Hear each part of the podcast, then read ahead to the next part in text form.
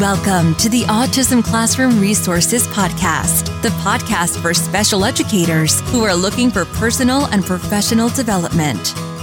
I'm your host, Doctor Christine Reeve. For more than twenty years, I've worn lots of hats in special education, but my real love is helping special educators like you. This podcast will give you tips and ways to implement research-based practices in a practical way in your classroom to make your job easier and more effective.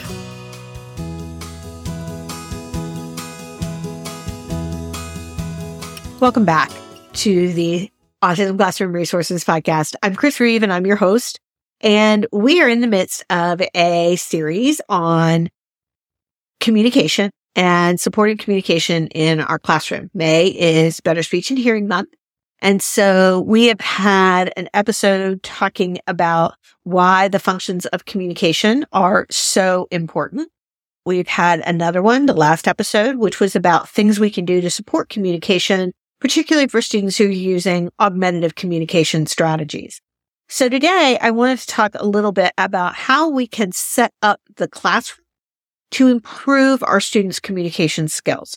I talked last week about the fact that we want multiple opportunities to practice different skills throughout the day.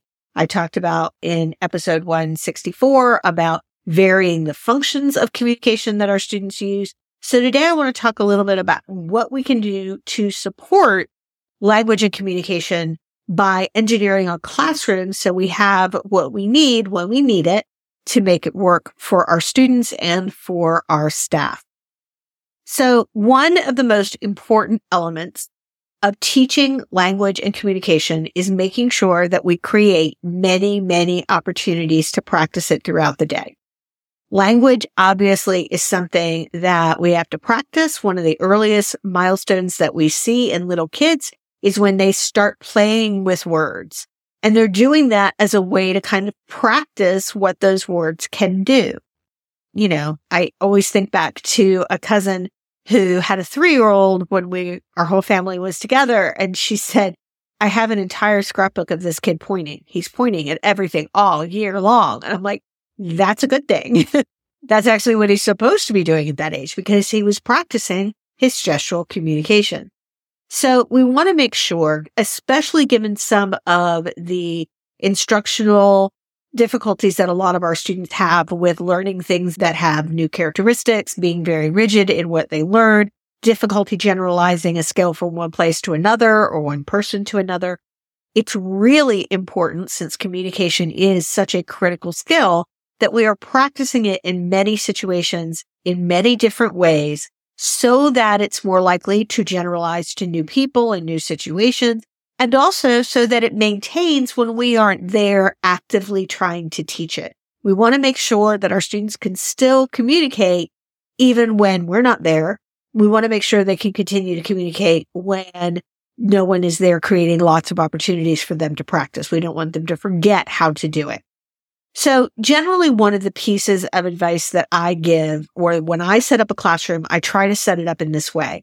I take our targeted communication goals, and I want to make sure that we have at least five opportunities for the student to practice that skill in multiple activities during the day. So I use what I call a naturalistic data sheet. I also sometimes call it a group data sheet because, heaven forbid, I should be clear about what I call things. But it's basically a system where you can have multiple activities or multiple students on the form, and each one has multiple goals. And I use that in concert with my teaching implementation plan, and I will link to an episode about the tip in the show notes. But I I use this form with the tip to plan out where are we going to really hone in on this specific language or communication goal, and how are we going to get five opportunities to practice it.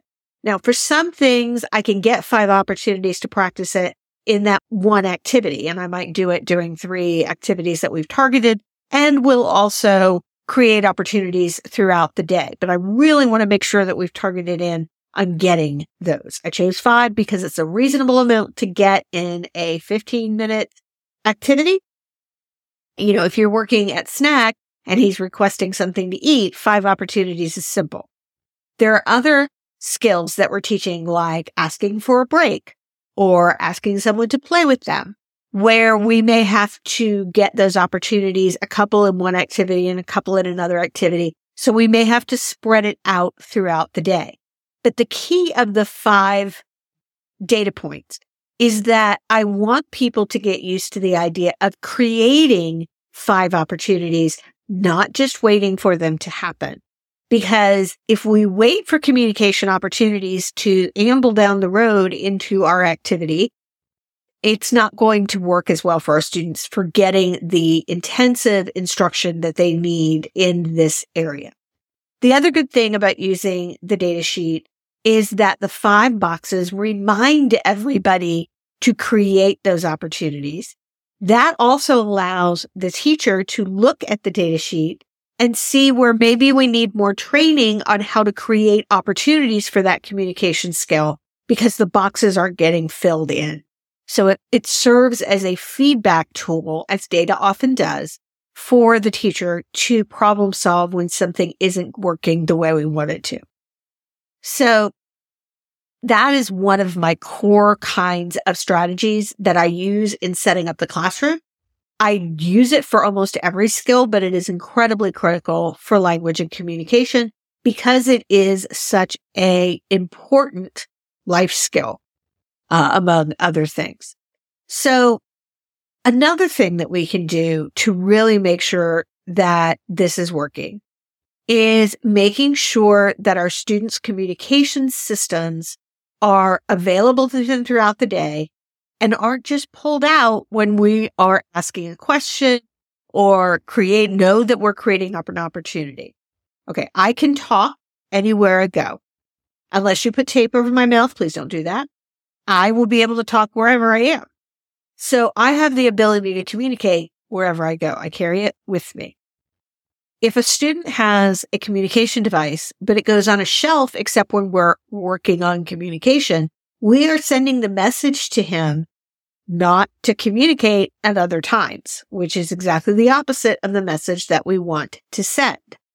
So we really want to make sure that a P E C S book, a device, a single switch, a picture board, whatever it is, it needs to be available to him throughout the day. I will never forget a classroom that I was the administrator for the program, so all of this fault is on me, where we had a morning, a morning part of the day and a late afternoon part of the day. And they were two different sets of staff because the school ran from eight to five. And so the morning team set the classroom up so that the students were all using P E C S books, which I'll talk about in our next episode, and that book went in their desk, and the desk was open to the students. So no matter what, he could pull it out and ask for what he wanted or communicate in some way. We would come in at the end of the day after the afternoon session had left, and the afternoon staff would have turned all of the desks around so that those books were on the opposite side of the desk for the students to access. So essentially, they could no longer access their communication forms. Obviously, this was a red flag that we did a lot of retraining about. But one of the things that I've seen often over the years are people who say, well, he can't have anything, so we're not giving it to him right now. He can't have what he wants from his device. That's not how we teach that skill. And I'll do another episode if you want on how we teach that skill. But we don't teach me not to talk by eliminating my vocal cords or taping my mouth. I can talk and ask for things. Typical kids talk and ask for things. And when they can't have the thing they ask for, we teach them how to handle that. Hence the tantrums of the terrible twos. So we need to do that with our students as well. And we need to be clear that we are sending the message that we want them to communicate everywhere in the day. On the flip side of this, one of the things that is difficult is that oftentimes their device isn't something they're good at being personally responsible for. They don't know how to take it to the different parts of the room. In addition, many times we have students that their device takes up their whole desk. So now there's nowhere for them to do their work, which is one of the reasons we put their P E C S book in their desk instead of leaving it on their desk. So one strategy that we have used in the past is to keep the device or put the book someplace that is accessible to the student throughout the day. Along with that is the caveat that when he gets up from morning meeting and looks like he's just leaving the activity, we need to wait and see if he is looking to go get his device. Because if we've stored his device outside that activity, then he has no other choice to communicate other than to go get it, which he's not supposed to get up and leave morning meeting. So that becomes a conundrum that we have to work out. So one of the ways that we can address this situation where having their device with them all the time isn't always like, how do I play when I have this heavy device with me all the time? One of the things we want to do is what I call engineering the classroom to support communication, because our students don't need to have just one device that they use to communicate. What if that device goes away? What if it self-destructs? What if it's not charged today? What if we lost all the pictures? Whatever it is that could happen to it. What if I spilled my morning coffee on it right before class? All of those are things that can easily happen to all of us. And then we need to have other ways for that student to communicate. So one way to address this is to make sure that we have communication set up throughout the area with different types of communication supports. This is also a really good strategy to use when we're working with students that maybe don't have a device yet. Maybe we think they need to be evaluated. Nobody's done the evaluation yet, so he hasn't gotten a device. That doesn't mean he doesn't need communication supports. So we can have classroom supports that are open and available to everyone in the classroom, including the staff who should be using it in aided language stimulation, in modeling communication, using the same devices. They are open to everyone to use. So it's important that we make sure that they have ways to communicate. Maybe one of the things you put on a morning meeting communication board that's available to everybody is, I need my device, if they want to say something that isn't available on the other communication strategies that are there. So here are just some other things to think about as we are thinking about how we engineer our classroom to make it work to support our students' communication with a variety of devices. One is we want to make sure that we have special vocabulary that they're going to need ready in an activity. So if we're doing a cooking lesson, we want to make sure that the things they need to talk about during cooking, or if we're doing a special snack, the things that they need to ask for in that special snack, which may not be things that are typically on their device. So, for instance, I was in a preschool class that was making English muffin with raisins and cream cheese. Wouldn't have been what I thought about, but the kids actually liked it. So, in order for a student to make a snack in that activity, he had to be able to request those different ingredients. A lot of kids don't have cream cheese and English muffins as a word on their beginning language devices. So we needed to make sure we had those pictures to support that. We don't have to go in and change everybody's device. We can provide a communication board or a set of communication pictures to augment that device. Now, for some of our students, if we're really focused on them using their device, we might put it into their device. But if it's only going to be used for one day or one week, I don't know that we'd really necessarily want to teach them that way. It might be a good way to teach them, oh, it's not in my device, but I can communicate in a different way. Similarly, different foods that they have in the cafeteria, we want to make sure we've got something to support that. We might do that by having a board that goes with us to the cafeteria that has things that they regularly have to order that we know our kids like. We also want to make sure that, remember I talked about those five opportunities to practice the skill. When they're making those requests for the ingredients to make their snack, they're getting two raisins, and then two more raisins, and then two more raisins. So they have to make three requests instead of one. Or until they don't want any more raisins, they can make as many requests as they want. So we're always giving those small amounts so they get multiple opportunities to practice that same skill. Similarly, we can set up communication boards at different areas of the classroom to supplement the students' individual systems. So for instance, in the play area of a preschool, I might have a board that has your turn, my turn, the blocks, the pretend play, the oven, the stove, the pot, the cup, the plate, the things that they might want to ask for and talk about with in those situations. So I might, again, augment their device with other kinds of communication option. I also might want to make sure, say we're playing with the dollhouse, that maybe I have a board of dollhouse vocabulary so that we're not only working on requesting, it has the ability that the teacher can point to it, say, oh, this is the grandma, and point to a picture of a grandma while holding a doll. Oh, put the baby in the bed and point to the bed on the board. That then models for the student how to use the board. They can then say where they want somebody to put something is one thing that I work on. I can create a lot of language opportunities by being the person who puts the things in the dollhouse, and the child directs me how to do it. And so I may not initially set that up in his device, but I may have a board that has in the bed, on the couch, the television, in that room. I might have the different rooms on there so he can point to it so that he has some kind of communication strategy to tell me about that.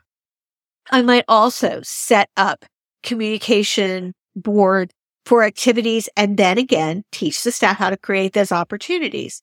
So when I do music and movement, I always have a choice board. And that's because I always want the students to be making a choice, but also it's a way that I can pull out for them to communicate. You're using the symbols. Yes. He can then show me the picture for the symbols. He can choose musical instruments. He could choose the song we're singing. He can choose the game we're playing if we're doing a game time. Those are all tools that I can pull out and use for him to communicate. I can also have a board like my A A C boards that I talked about last week that are designed specifically for different activities. So there's one for the play area that has common things they might want to ask, common actions they might want to take that they could learn to comment on, and core words that they need, like yes and no and bathroom and help. Um, so that those are on every board and every in the same place.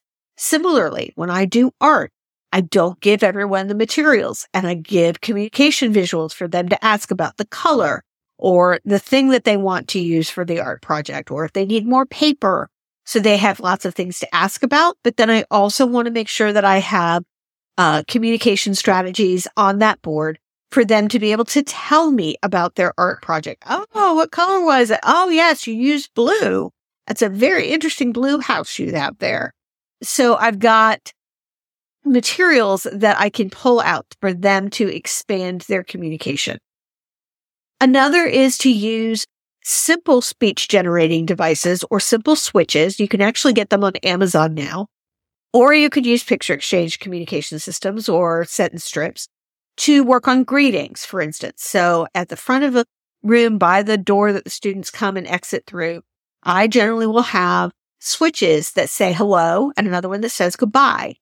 I might also use a picture, but I like the switch for this situation because A, they hear what they could say, and B, it gets people's attention. Whereas if we haven't really taught the kid to take the picture to someone the way the P E C S system does, he can just sit there with a picture of hello until somebody sees him. And that's not really effective communication. So the fact that it says something makes it easier for someone to know that he's doing it. So it also gives us the opportunity to stop at the door and wait for them to greet you, to say goodbye before you let them go, or to say hello before you let them in. So we're reinforcing that with, we can reinforce it with praise, we may reinforce it with other things, but we're also reinforcing it with the natural consequence, which is I come into the room, or the natural cue, I come into the room and that's when I say hello. And I leave an area and that's when I say goodbye.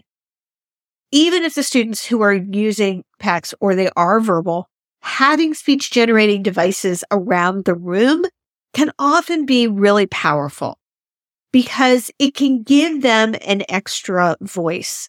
And I talked about this. I think I did a podcast on it, and I'll look up and see what number it was and put that in the show notes. It might have been a blog post, but I think it's a podcast. about students that I go to see who are nonverbal, and the other kids in the class will say, well, he doesn't talk. When I want to talk to him, I'll be talking to him and they'll say, well, he doesn't talk. I'm like, I know, that's okay. You know, I'm talking to him, but he doesn't talk. And the, the premise that they're saying that under is their understanding that, well, see, he doesn't talk, so there's no point in talking to him because I'm not getting anything back. They're not getting reinforced for talking to the kid. And they don't know that he can still hear you. And that, that doesn't mean he doesn't have anything to say. So giving a student who is nonverbal just a simple switch to be able to say good morning to his peers gives him a voice. And it is a really great way to help students to have a voice and be really part of that verbal community in their classroom. So that's one of the things that I find really helpful, whether it is a Cheap Talk eight that has eight messages and they can choose what community helper we're talking about today, whether it is just a device that I used to use in a middle school where a student would say more music and we would turn the music back on and then we'd shut it off, more music. And they would make those requests. They would also tell the class when to start and when to stop dancing based on what they said and what they wanted in the music. So it had sort of a multifunction thing. Recognize too that when a student is angry, if we're teaching him how to ask for help, sometimes when students are frustrated, that's the hardest time for them to access their language. So we may want to have a voice output device that says, help me. Because maybe I can't come up with the words when I'm really frustrated. Think about a time when you were really angry. And for some of us, words just don't come to express what we need when we're really angry. Um, you know, it's, it's one of those, I, I just, I can't even, I can't even, you know, and we look at each other like, I have no words. Our students have that difficulty regularly. So sometimes just having a switch that they can easily access to say, I need help, can increase their functional communication and may decrease their challenging behavior as well. Now, obviously, there are tons of ways that you can engineer a classroom to support language using visual and augmentative communication supports. You can even build opportunities into structured work time by sabotaging the system. Only do that if the student can work independently. So they have to ask for a pencil that you didn't put in their basket to do the worksheet. I've even had it where students have it here that they have to tell the, raise their hand and let somebody know they're finished and have their work checked because they kind of sped through it and didn't pay attention to it half the time. And it gave a communication opportunity there. You can also have students working on receptive language like ra- matching pictures or sorting pictures and things like that. But when we're thinking about communication, we really want to make sure that our students have the opportunity to practice it many times throughout the day and that we have the supports in place for them to be successful with it. So I would love to hear what your thoughts and ideas are about how you engineer your classroom. If you want to come share, you can share pictures, you can share ideas. If you're a special educator, come to our free Facebook group. You can look for the picture of this podcast and share with us there about how you engineer your classroom and let everybody benefit from your experience. Or if you have questions, you can bring them there as well. And you can find our Facebook group at special educators connection dot com. If you are looking for communication boards to help you engineer your classroom, go and look at them in my store. You can find them at autism classroom resources dot com slash communication. So I hope that you are having a tremendous week, that you are, if not at the end of school, close to the end of school and getting ready to enjoy your summer. And I hope that you'll come back next week when I will be talking about the picture exchange communication system and why I think it's a really valuable tool for our students. Until then, have an amazing week. Thanks so much for listening to today's episode of the Autism Classroom Resources Podcast. For even more support, you can access free materials, webinars, and video tips inside my free resource library. Sign up at autism classroom resources dot com slash free. That's F R E E, or click the link in the show notes to join the free library today. I'll catch you again next week.